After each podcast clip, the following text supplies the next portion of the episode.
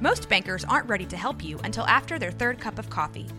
But with Central National Bank's after hours service, you don't have to wait for the bank lobby to open to get help. You can contact us from 6 to 8:30 in the morning or from 5 to 10 in the evening, and we'll connect you to a real, live, local person who can answer questions and fix problems 7 days a week. Bank different. Bank Central. Central National Bank. Member FDIC.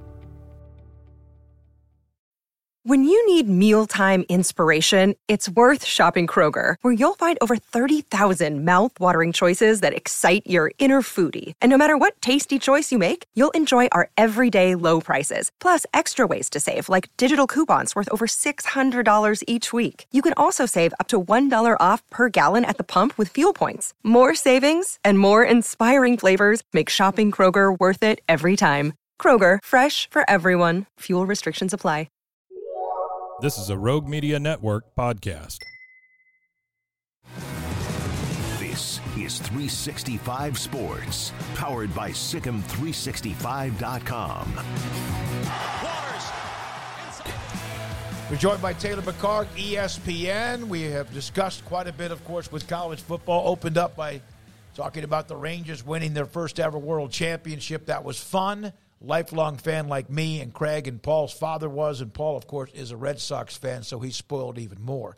Taylor McHargue, Taylor, thank you for your time. Uh, Michigan's undefeated. I'm not sure anything can happen to them, uh, no matter whatever I guess is uncovered or what is true.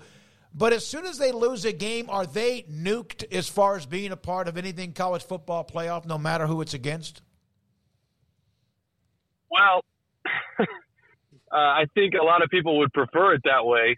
Um, I think it would depend on they would if they were to lose to, well, let's say they lose to somebody not named Ohio State, then yes, I think they it probably ends it for them. Unless even in that scenario they beat Ohio State and win the Big Ten, still a path where they potentially get in. If they lose to Ohio State and they don't get a chance to play in the Big Ten championship, then it's probably Ohio State, and I don't see a non Big Ten champion Michigan getting in.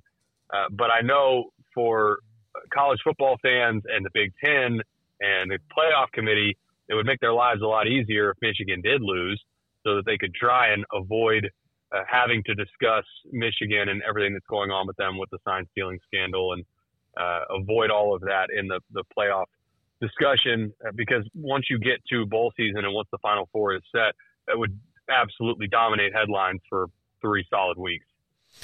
Taylor, um, you know, we were just talking about it. The thing that's weird is the coaches want something done now, and you get that, but uh, I don't know if there's an answer that Tony Petitti can really give him, is there? Not right now, at least. I think it's going to be interesting to see what the ultimate findings are of if there's any proof that this was, it's traced back to a directive from Jim Harbaugh. Mm-hmm. Then yeah, all of a sudden this becomes it already is bad. This is pretty ugly. We've from from people that I've talked to, coaches, personnel, people that are in the sport, this crossed the line. And that's the thing. Everybody watches the TV copy and tries to see from your own signs okay, we're going to have to change XYZ sign because we know that it's getting picked up. Everybody does that. Everybody watches the other team's TV copy to try and hear is there an audible that they like to go to? Is there a specific sign that we see the quarterback use? And okay, we know it's going to be this play off of it. That's all within the framework of uh, trying to just get an edge on your opponent. Paying several scouts in different cities across the country to advance scout and videotape signs it crossed the line. And I know last week I talked with you guys about, um, you know, a lot of these coaches aren't willing to go out on the limb and, and really put their neck out there for uh, what they really think about this. But I think that's coming. You're starting to see that crack a little bit the more information we get here. And uh, it's really unfortunate because it's taken away from uh, a fantastic season for Michigan, a great run that they're having right now. And I know they're, they're ranked in the first round of the rankings behind Ohio State, but I think there's a better team than Ohio State. And uh, to, to land the plane on your first question, I think they probably beat Ohio State this year. And it's going to be, uh, there should be some uncomfortable conversations that are had uh, all the way through the month of December if they do end up running the table. Taylor, a big one, uh, huge schedule in the Big 12 just in general this weekend, but one of those games, Texas hosting Kansas State. K State's obviously been going with you know, a little bit of a two quarterback look, but Will Howard had a, a nice game last week. On the other side, Maalik Murphy making his first start. Just curious your thoughts on what you saw from Murphy and, and what your thoughts are on this game. Yeah, I think this is the piece of this that I'm looking for is, is can Kansas State throw the football effectively Will Howard played really efficient last week against Houston, but between their wins against Houston and TCU, they're dominating the line of scrimmage against both of those teams. And uh, that is not going to happen in that way against Texas. You're not going to play bully ball and run the football right at Texas. I think Texas may have one of the top run defenses in the entire country. Uh, Kansas State is going to have to figure out a way to create explosives in the passing game and test Texas secondary where they've, they've been banged up some this year. On the other side for Texas, Maalik Murphy looked much better, uh, obviously, than he did when he came on in relief two weeks ago. And I, I you know, I think we expected that, right? You have an, an opportunity to go through the full week of practice. They know what you're good at. I also think it was probably good for him that he got that interception out of the way, where it was, a, I mean, that was a, about as bad an interception as you're going to see, where he kind of throws it up. And uh, that reminded me of like a, a JV football type of interception where he, he panicked, but he got it out of the way, and I thought he played really well after that. And so, uh, Kansas State uh, going to have to make him uncomfortable, force some takeaways, and then again, the key to me, it's going to be really difficult to run the football consistently against Texas. What can they do in the passing game with Will Howard specifically down the field, challenging Texas secondary? Taylor, uh, there's a game that's in Baylor uh, in Waco this week. Excuse me. Uh, the two teams that are really just not very good. And Houston, getting buried by Kansas State, and of course, uh, having taken Texas down to the wire. Baylor just seemed like nothing changes, like a malaise every week. Uh, if Houston comes into Waco and wins that game, what does that mean for a program that is already struggling? Well, look, I think it would mean a win in this game means more to Houston than it does Baylor, because I think the the, the tempo and the the tone for this season is pretty much already established for Baylor. Uh, doesn't matter. I think it's unlikely that they make it to a bowl game regardless. Even if they beat Houston, they would still have to pick up two more somewhere between uh, Kansas State, TCU, and West Virginia. And the way West Virginia is playing, I don't think, I do not think they would beat West Virginia. On the other side, with all that's been made of uh, where Dana's at, and uh, Houston fans appear to be uh, not thrilled, would, to say the least, with Dana. I think a win at Baylor would probably mean more to them um, because, again, even if they don't make it to a bowl in their first year in the Big 12, if they were to close out the season at, if they could figure out a way to get to five and seven, that feels a lot different for Houston, right? Doesn't it? Than, than it would for a, a five and seven Baylor. Mm-hmm. Nobody's happy about that, regardless of how they got there. Taylor, um, Bedlam is is ending. Uh, you know, uh, it's a bummer, but uh, Oklahoma State has not really won a whole lot of those games. They've they've lost ninety one of them. Is this the year that they get win number twenty? I think it better for Oklahoma State that they're playing this game late later in the season than in the first part of the season because mm-hmm. I don't know what happened.